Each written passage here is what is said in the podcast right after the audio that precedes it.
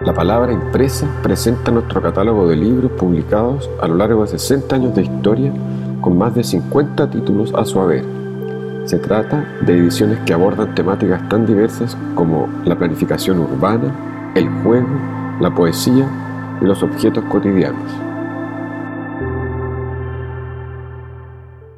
Hola a todas y todos quienes nos escuchan y nos acompañan en esta ocasión.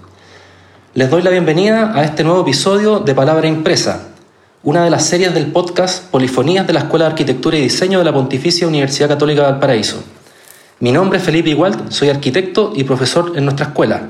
En esta ocasión nos acompaña Boris Ivelich, arquitecto, docente e investigador, para hablar sobre su último libro que esperamos tenga un pronto lanzamiento, el Océano Pacífico en la visión de Maritorio. ¿Cómo estás, Boris? Muchas gracias por aceptar esta invitación. Gracias a ti. Eh, tener un libro eh, nuevo es una aventura fantástica de poder eh, recoger y transmitir a las futuras generaciones. Por tanto, el agradecido soy yo. Gracias, Boris. comenzaré leyendo una pequeña reseña bibliográfica sobre nuestro invitado.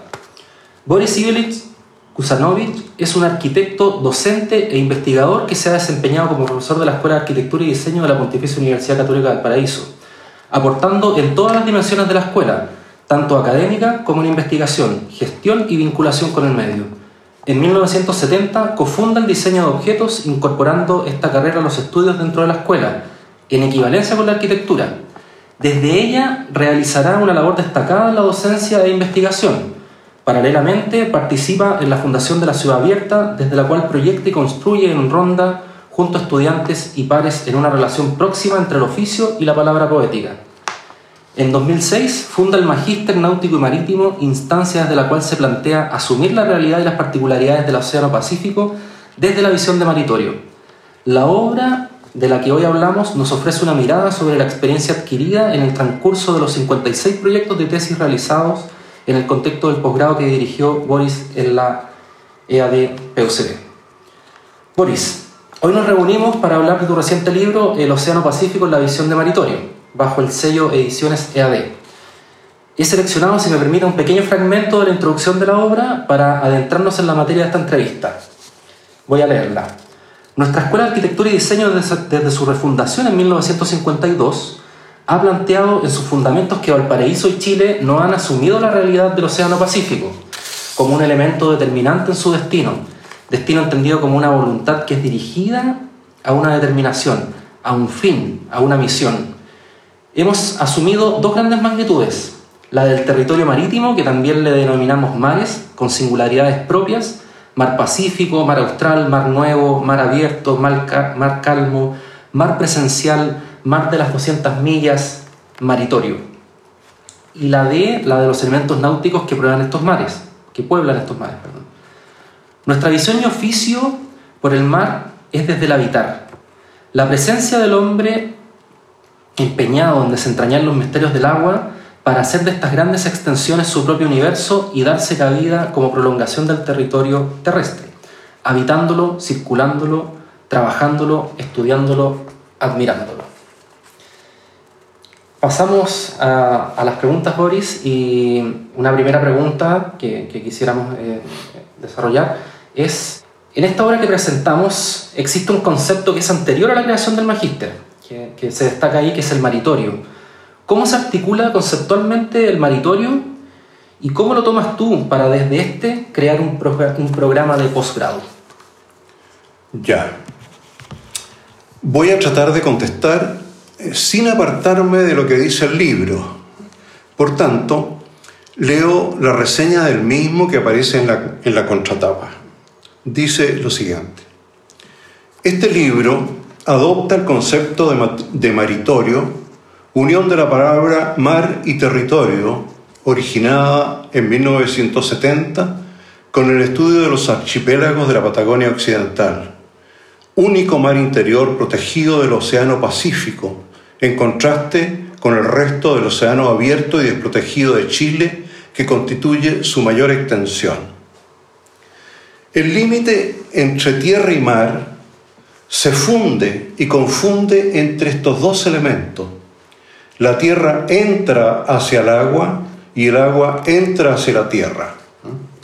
El límite se nos reveló en un acto poético de abertura de los terrenos de la ciudad abierta como una invitación.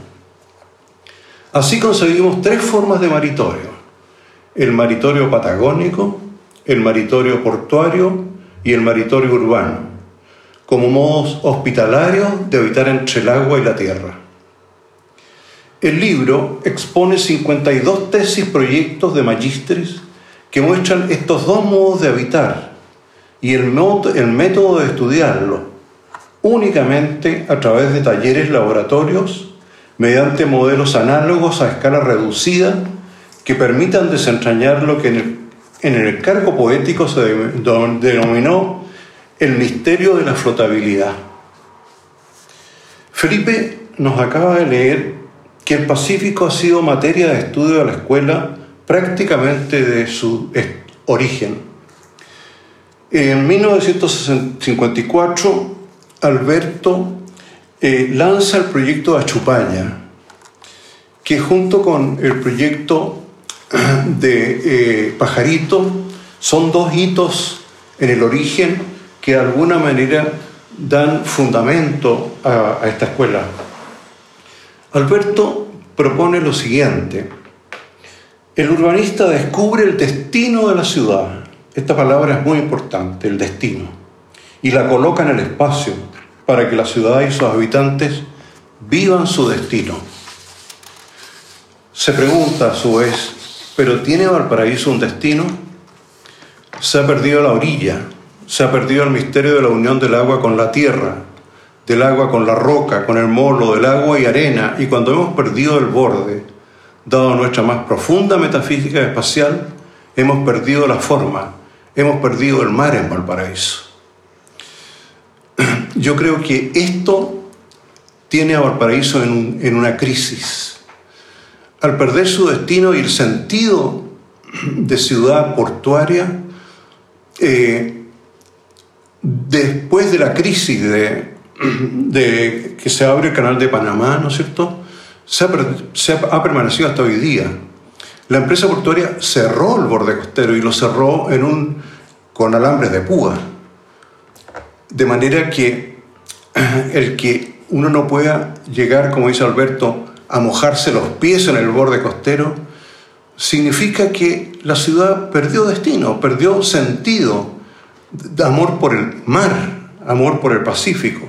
Contrariamente a Viña del Mar y a todas las ciudades al norte que abrieron el mar y al abrirlo, la ciudad floreció. Y los porteños emigraron en gran cantidad hacia estos lugares. Eh, hay otras obras muy importantes, la Avenida del Mar, el año 69, en la cual eh, nosotros planteamos el problema de lo que significaba colocar una vía elevada quiere prolongar en el fondo el puente Casino por 4 o 5 kilómetros y todo lo que queda debajo un puente, digamos. Y por eso propusimos para justamente eh, testimoniar este destino que no podía ser. Y presentamos otra proposición. El 67, 1967, se publica el poema Mereida. Eh, esa es la proclamación de la épica americana en que el Océano Pacífico y el mar interior de América, porque eh, nuestro continente ha sido poblado por los bordes, pero no por su interior. Es una extensión deshabitada sin fundación. Son los dos grandes desconocidos que nuestro continente no ha asumido como posible destino americano. Y después, en el año 70, se publica la tesis del Pacífico. Es una tesis que se presenta acá en Viña a un congreso eh, internacional.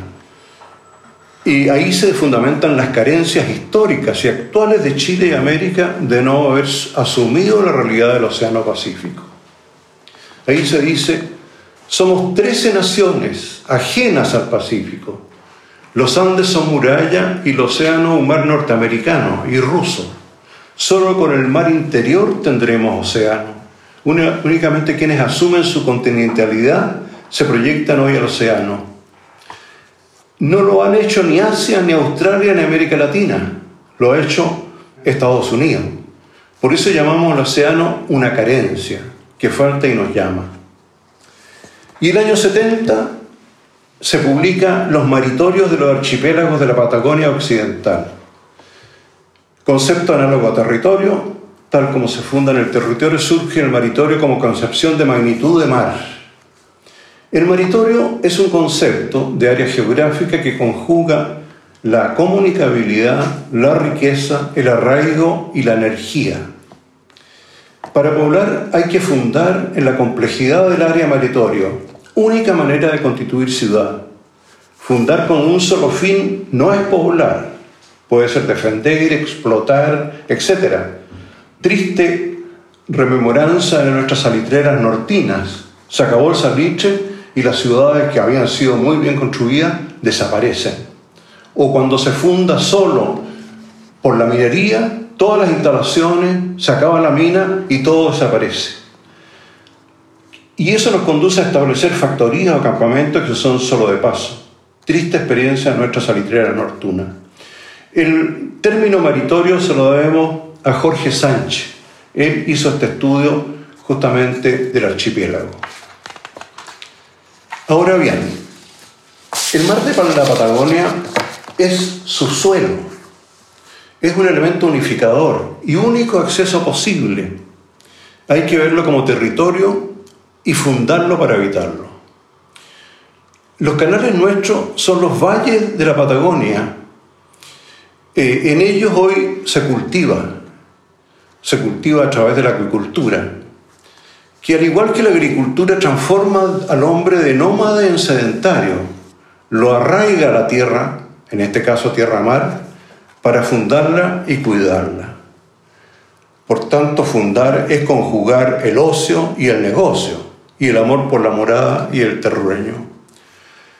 De esta manera se consigue el mar como territorio para poder habitarlo, abriendo la posibilidad de un urbanismo de mar.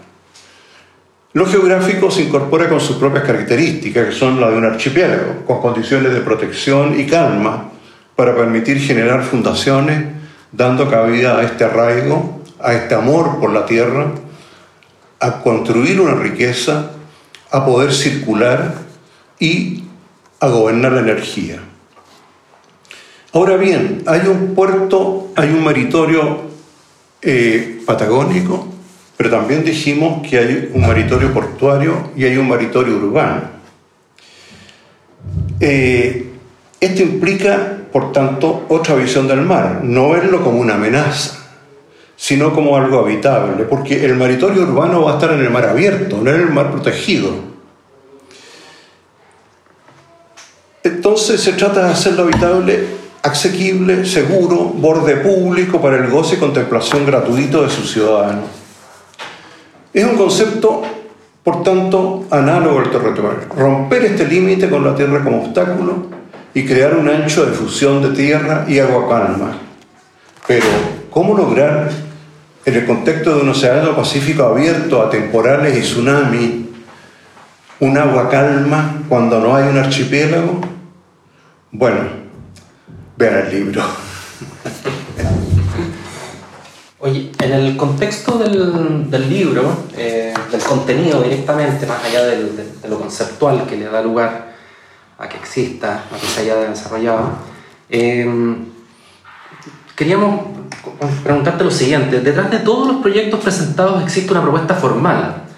Hay siempre una persistencia por generar soluciones a problemáticas de habitabilidad en el maritorio, desde la concepción de la forma. Lo vemos tanto a la escala del diseño como de la arquitectura. Eh, dentro de las complejidades que presentan los proyectos aparece su fundamentación, eh, y hay un, aspecto que es relevante, que, vemos que tienen, eh, digamos, una conjunción de fundamentos, eh, lo creativo, lo técnico y lo poético. ¿Cómo conviven estas tres dimensiones en la construcción de un fundamento? Tremenda pregunta. Oye, bueno, aquí uno tiene que tener capacidad de síntesis, digamos. ¿ah? Esto se pasa durante cinco o seis años que estamos en esto. Pero bueno, me voy a apartar un poco del texto para clarificar estos aspectos. Nosotros percibimos el mundo con nuestro cerebro. con el hemisferio cerebral derecho y el izquierdo. El izquierdo es el racional, el lógico. El derecho es el creativo, intuitivo. Pero el mundo tiene que ser visto con ambas capacidades. No nos podemos transformar en hemipléjicos artificiales. Hay gente que solo ve de un aspecto, usa una parte del cerebro y no las dos, tratando eh, de absorber información con un hemisferio y no con los dos. El creativo es el que observa, es el que se admira, es intuitivo, imagina, es cualitativo, es lúdico. El racional conceptualiza, analiza, es lógico, deductivo, es objetivo, es secuencial, cuantifica. Utilizar la pura racionalidad nos lleva normalmente a lo conocido, lo correcto, lo bien planteado, lo lógico. Pero si yo uso lo creativo, y esto lo vamos a ver más adelante, en una cita de Einstein, que eh, él para llegar a la deducción, a la hipótesis, eh, tiene que partir con la imaginación. Y esto lo está diciendo un científico, con la observación.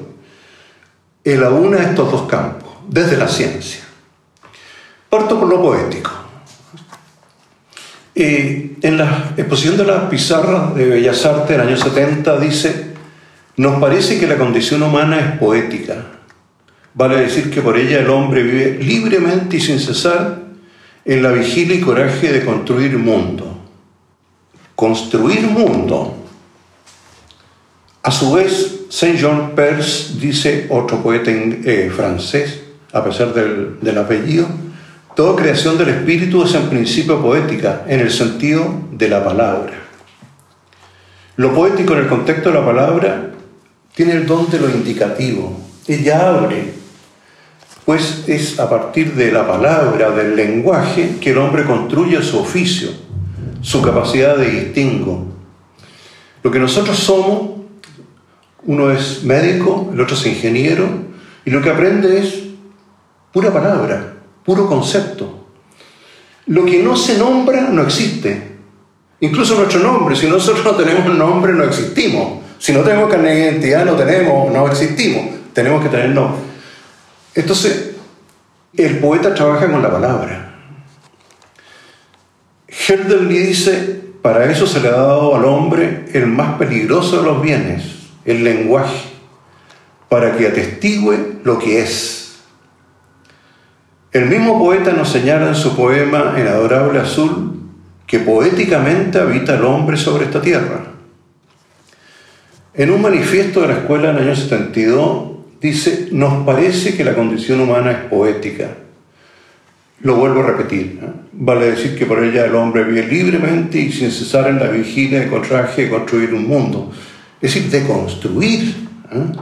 No es, es decir, esa palabra se transforma en construir. ¿En qué sentido?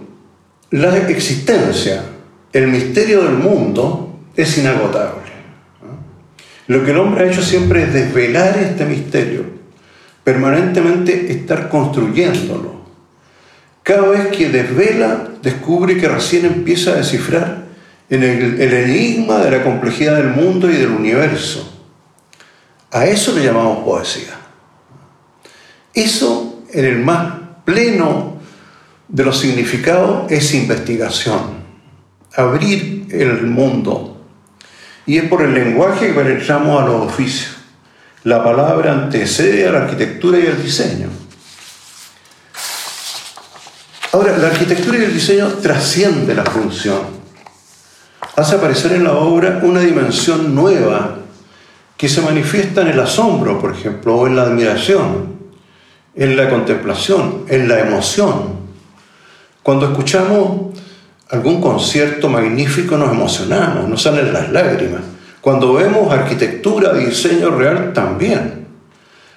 Cuando efectivamente hay arquitectura y diseño, se manifiesta singularmente cada obra. Se renueva permanentemente Y a eso nosotros llamamos el acto de la obra. Porque el hombre no solo vive de necesidades, a diferencia de los animales, requiere vivir de algo más. Ese algo más es variado y depende de cada cual. La competición, los juegos, los hobbies, las aficiones, las distracciones. Pero para otros ese algo más lo puede contratar desde el propio oficio, o sea, desde el oficio ve la realidad de la vida. Ve en él la vida que nos trasciende en la admiración, ver en la singularidad de los oficios que ejercen el sentido de la existencia. Esto porque al hombre se le ha dado la libertad de discernimiento, esto es, ir donde quiere.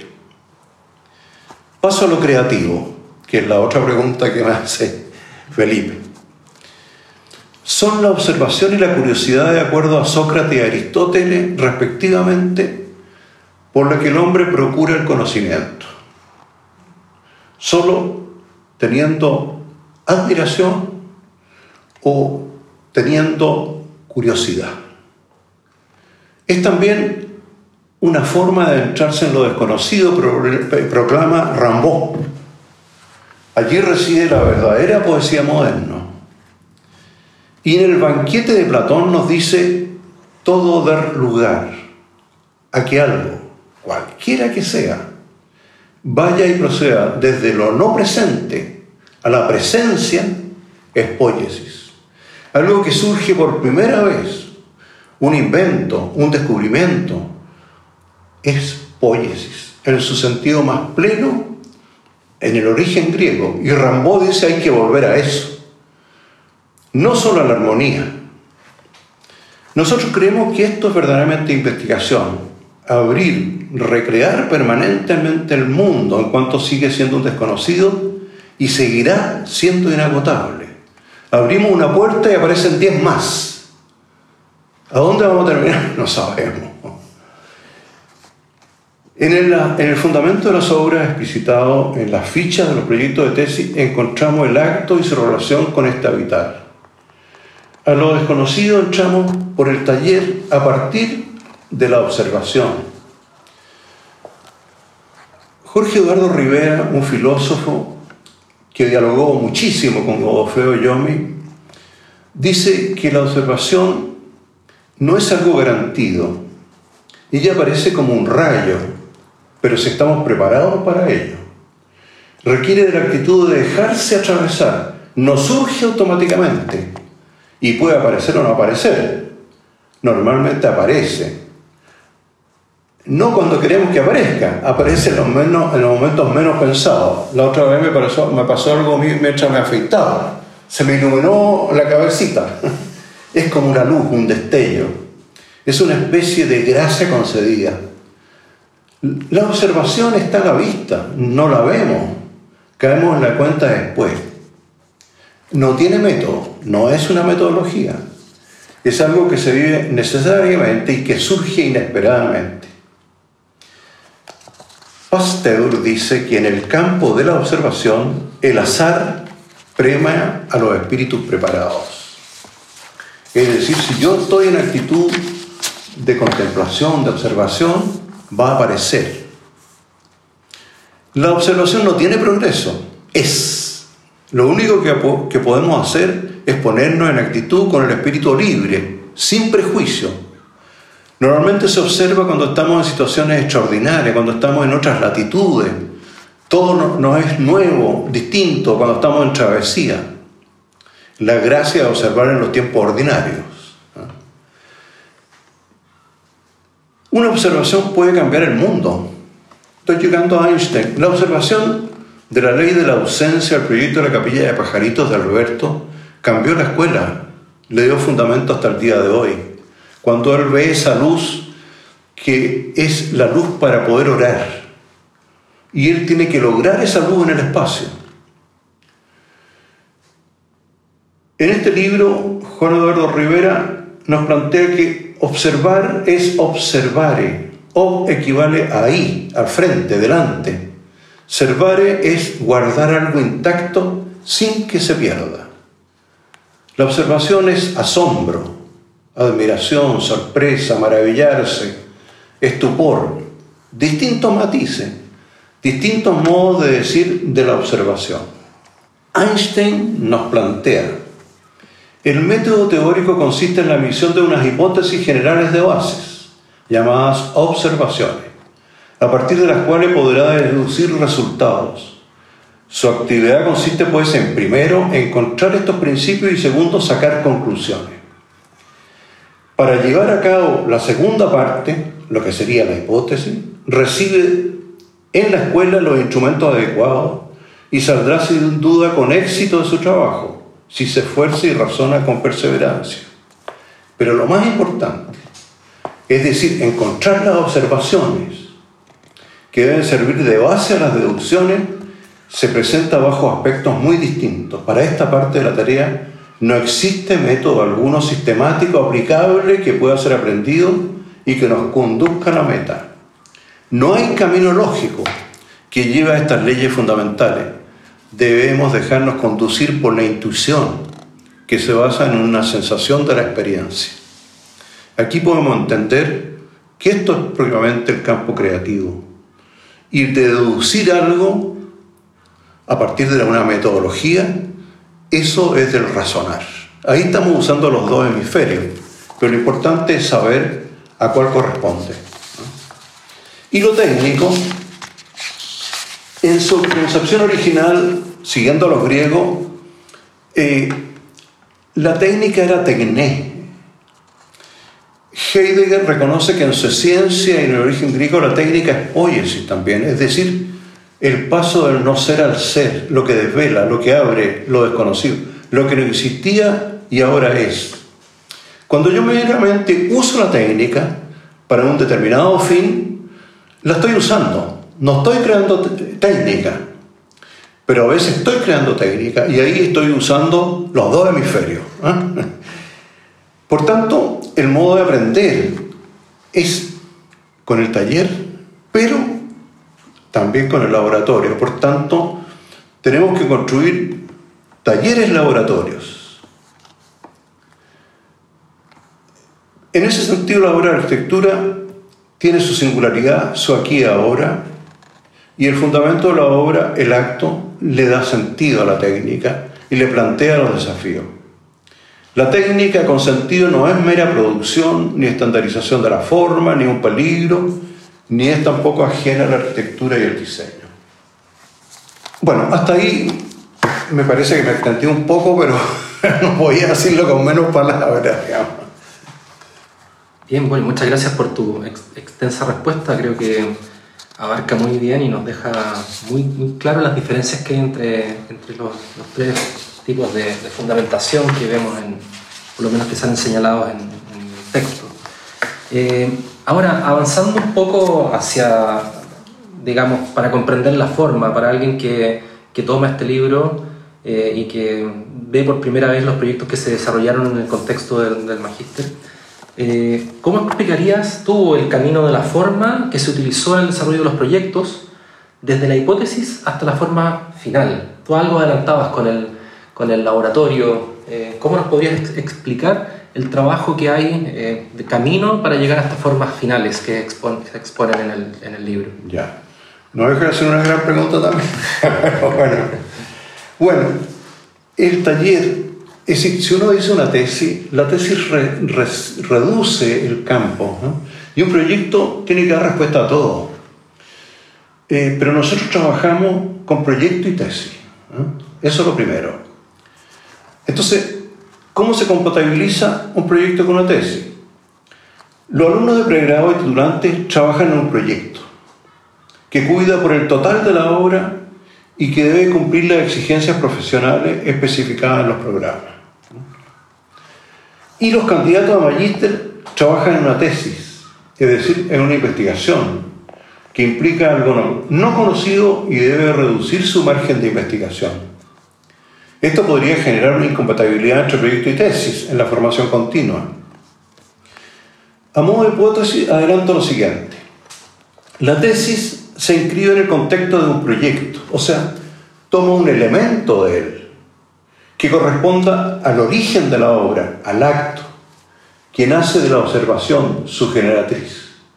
En el caso de Pajarito, es una capilla que tiene que tener techo, suelo, muro, puertas, en fin, todo lo que una obra requiere, digamos. Pero Alberto dice, no me importa nada, lo voy a hacer, lo hago con lo que sé, pero le voy a agregar la generatriz, esta luz. Y esta luz me va a transformar ese espacio. Por tanto, el acto corresponde a la tesis. Y esta formula lo que se quiere. La tesis dice, es lo que quiero lograr. Alberto dice, quiero lograr la ley de la ausencia. Y este creer lleva a una hipótesis, que es una suposición de cómo demostrar la tesis. Luego se requiere una metodología. Y en el caso nuestro, mediante modelos a escala reducida en el laboratorio. A esto se le llama la metodología de la investigación.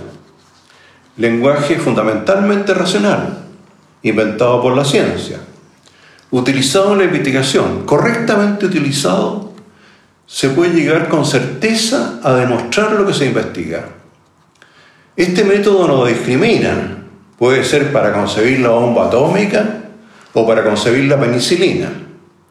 Por ello, el acto le da sentido a la investigación y la metodología le da certeza. La observación y el acto, que es un concepto, que es palabra, se materializa en forma en el espacio de la arquitectura y el diseño. Esta materialización es percibida por nuestro sentido. Puede ser por la luz, a través de nuestros ojos, puede ser por el sonido, una sala de concierto, por nuestro oído, por texturas, el peso, el calor, el frío, el viento, por el tacto, los olores por nuestra nariz, el sismo, la navegación, por todo nuestro sentido. Por tanto, el acto se materializa en la energía, en las distintas formas que toma la energía. Y nosotros en un espacio arquitectónico estamos permanentemente asediados por cada uno de ellos. No los voy a estudiar todos, voy a estudiar el más fundamental, digamos, ¿no es cierto? Si estoy haciendo un jardín, seguramente el olfato va a ser el punto clave, digamos, ¿no es cierto? Bueno, Ahora, la principal metodología que nosotros utilizamos en los proyectos tesis es ensayos mediante modelos análogos a escala reducida. Y por eso hemos implementado un laboratorio con nueve elementos. Un canal de prueba, un túnel de viento, un canal de flujo, un canal de ensayo de casco, una mesa generadora de observaciones sísmicas, un heledón, y estamos ahora pensando en la posibilidad de un eh, elemento para el clima. ¿De dónde surgen los modelos? Nosotros para proyectar y construir la embarcación experimental de hace bastante tiempo atrás, realizamos seis modelos a escala reducida y los ensayamos durante un año en el canal de prueba de la Universidad Austral de Valdivia. El resultado nos permitió utilizar un motor de 145 HP de potencia con una velocidad de 11 nudos. Esta embarcación se arrastra por un canal. Entonces hay un elemento que mide justamente el roce y otro elemento que mide la velocidad. Y esos dos nos dan la potencia que tiene que tener la embarcación. Estas embarcaciones en Chiloé con la igual lora de 20 metros a la nuestra, usan 400 HP de potencia, con velocidades de 6 nudos. Y nosotros llegamos a una potencia de 145 HP, con una velocidad de 11 nudos. Casi doblamos la velocidad y un tercio de lo que usan allá. Entre otras, porque nunca han hecho pruebas en un, eh, modelo. Eh, y en ese sentido uno puede apreciar las bondades y cómo aparecen la realidad de los modelos. Es un proceso creativo, cualitativo, se va modelando la forma, es como tener un tablero de dibujo. Bueno, y es gracias a la ingeniería marítima que hemos aprendido a utilizar modelos de prueba. Sería esa la respuesta. Muy bien, Boris. Em, ahora que conocemos el, avance a, la forma, eh, eh, me gustaría preguntarte eh, cómo visualizas tú el futuro del maritorio en el contexto nacional. Y pensando en, en, nuestra audiencia también, ¿qué le recomendarías a quienes comienzan una carrera académica y que quieran tomar esta temática para el desarrollo de sus estudios o proyectos? Mira, me pareció que la mejor manera de responderla es nombrar qué proyectos y tesis se han hecho. Por ejemplo, para la Patagonia hicimos una granja flotante de cultivos hidropónicos y acuícolas, es decir, vegetales y eh, peces eh, flotantes, siendo y además cubierto. Era una enorme cúpula de 120 metros de largo, de madera, eh, y con eso eh, se, obtiene lo que allí no hay. La agricultura es muy escasa, es un bosque nativo, que tocar el bosque es destruir la, realidad. Eh, si tú tocas, eh, que, que ha crecido en la roca. bueno, después un refugio científico en Juan Fernández, que es un laboratorio que se levanta de la ola y que es invisible al viento y a la ola, para que los científicos puedan estudiar. Un astillero flotante en San Juan, en Chiloé. Un prototipo deportivo con hidrofoil a propulsión humana. El hidrofoil es un casco que se levanta del mar porque tiene unos perfiles alares, como un avión. E, el avión en el aire y este en el agua, digamos. ¿ah? Eh, una lancha colectiva para Valparaíso, con hidrofoil también. Una lancha turística para Acapulco, en México. Eh, una casa de bote y canal de prueba en el estero Mantagua. Y ahí hacemos nosotros nuestras pruebas. Una plataforma de ensayo marítimo en nuestro estero también. ¿eh? Una embarcación con, con, hidrofoil para el manitorio eh, patagónico. También con hidrofoil, porque ahí está la ola corta. Y la ola corta, cuando tú tomas velocidad, eh, estas lanchas eh, de los, eh, son a 6 nudos solamente. Con hidrofoil tú puedes llegar a, 30 nudos, es decir, a 50, 60 kilómetros por hora, digamos. todos los problemas de, de poder auxiliar a alguien son terribles. solo consiguiéndose un helicóptero se llega a rescatar a alguien, pero también hacer ese trámite es un día. El paciente se murió, digamos. Otro, una capitanía flotante en el lago Ranco. En el lago Ranco no había dónde colocar una, capitanía de puerto. Y de repente se iluminaron los marinos dijeron, bueno, ¿y por qué no en el, agua? Y nos hicieron el encargo. Pero si ahí en el agua es donde la, gente viene a consultarle. Y lo lógico es tener el agua, no en la tierra. Después, una plaza mercado de mar y tierra en Nopirén. O sea, eh, justamente ahí en la Patagonia llegan a, los poblados, los colonos, a abastecerse y también a, ofrecer sus productos.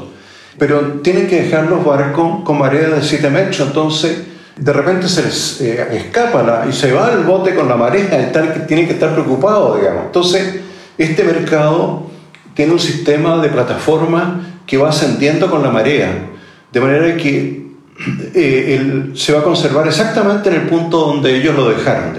Puede que esté con la marea alta, con la marea baja, pero eh, no se les va a ir. Y eso transforma la arquitectura. Así como el sol transforma la arquitectura que es estática, aquí la marea transforma la arquitectura, digamos. Después una marina en Bodudagüe, en la Patagonia, un parque puerto Aconcagua, un puerto en el interior del, eh, de la Concagua, ahí estamos metiéndonos en los maritorios portuarios, ¿no es cierto? Un parque en el puerto Valparaíso, misterio, cómo en mar abierto lo podemos lograr, un puerto en Isla de Pascua, son en realidad varios puertos, un puerto bioceánico en Mejillones, un terminal marítimo en Punta Arenas, un terminal de transbordadores en Puerto Natales, un complejo marítimo en Punta Arenas, Costa Rica, una marina en Higuerillas. Y obras en el borde costero, entre esteros, ríos, playas, balnearios, paseos, parques un parque fluvial en Quillota, en que uno se sube por el río, baja y el río retorna. ¿Cómo retorna? Eso lo pueden ver en el libro. Una costanera en Mejillones, un parque urbano en Concón, una costanera marítima en Viña del Mar, la remodelación del estero Marga Marga, una entrada de mar al Marga Marga, traer la vida y la flora, un parque de mar Puerto Barón, eh, lo presentamos públicamente hace unos años atrás, un parque de surf, o sea, se pueden hacer parques de surf artificiales, en este caso en Los Vilos, un parque costanera fluvial en Tirúa. Bueno, ese es el futuro, digamos. Mucha amplitud podemos ver en el futuro desde los, desde los proyectos que nos has presentado, Boris. Invitamos a todos también a, a ver el, el, el, libro que estamos comentando. Muchas gracias, Boris, por compartirnos tu experiencia en la palabra impresa de polifonía CAD. Bueno, yo estoy esperanzado que el libro, el libro en realidad hace muchos meses que está listo, pero entre la pandemia y problemas con la editorial, eh, debió haber salido hace unos 10 meses atrás pero ya está eh, con una editorial propia aquí en la escuela, no dependiendo de nadie. Eh, se demora en entrar a, imprenta un mes. Eh, yo calculo que ojalá a fin de año esté el libro, digamos. ¿ah? Así que hago votos por eso y, agradecido ¿ah? por esta entrevista, digamos. Muchas gracias, Boris. A quienes nos siguen desde distintos lugares del país y el mundo, les invitamos a compartir este episodio en sus redes y a conocer más sobre el podcast Polifonías en Spotify y en el sitio web de nuestra escuela www.ead.pucb.cl. Muchas gracias por acompañarnos y hasta la próxima.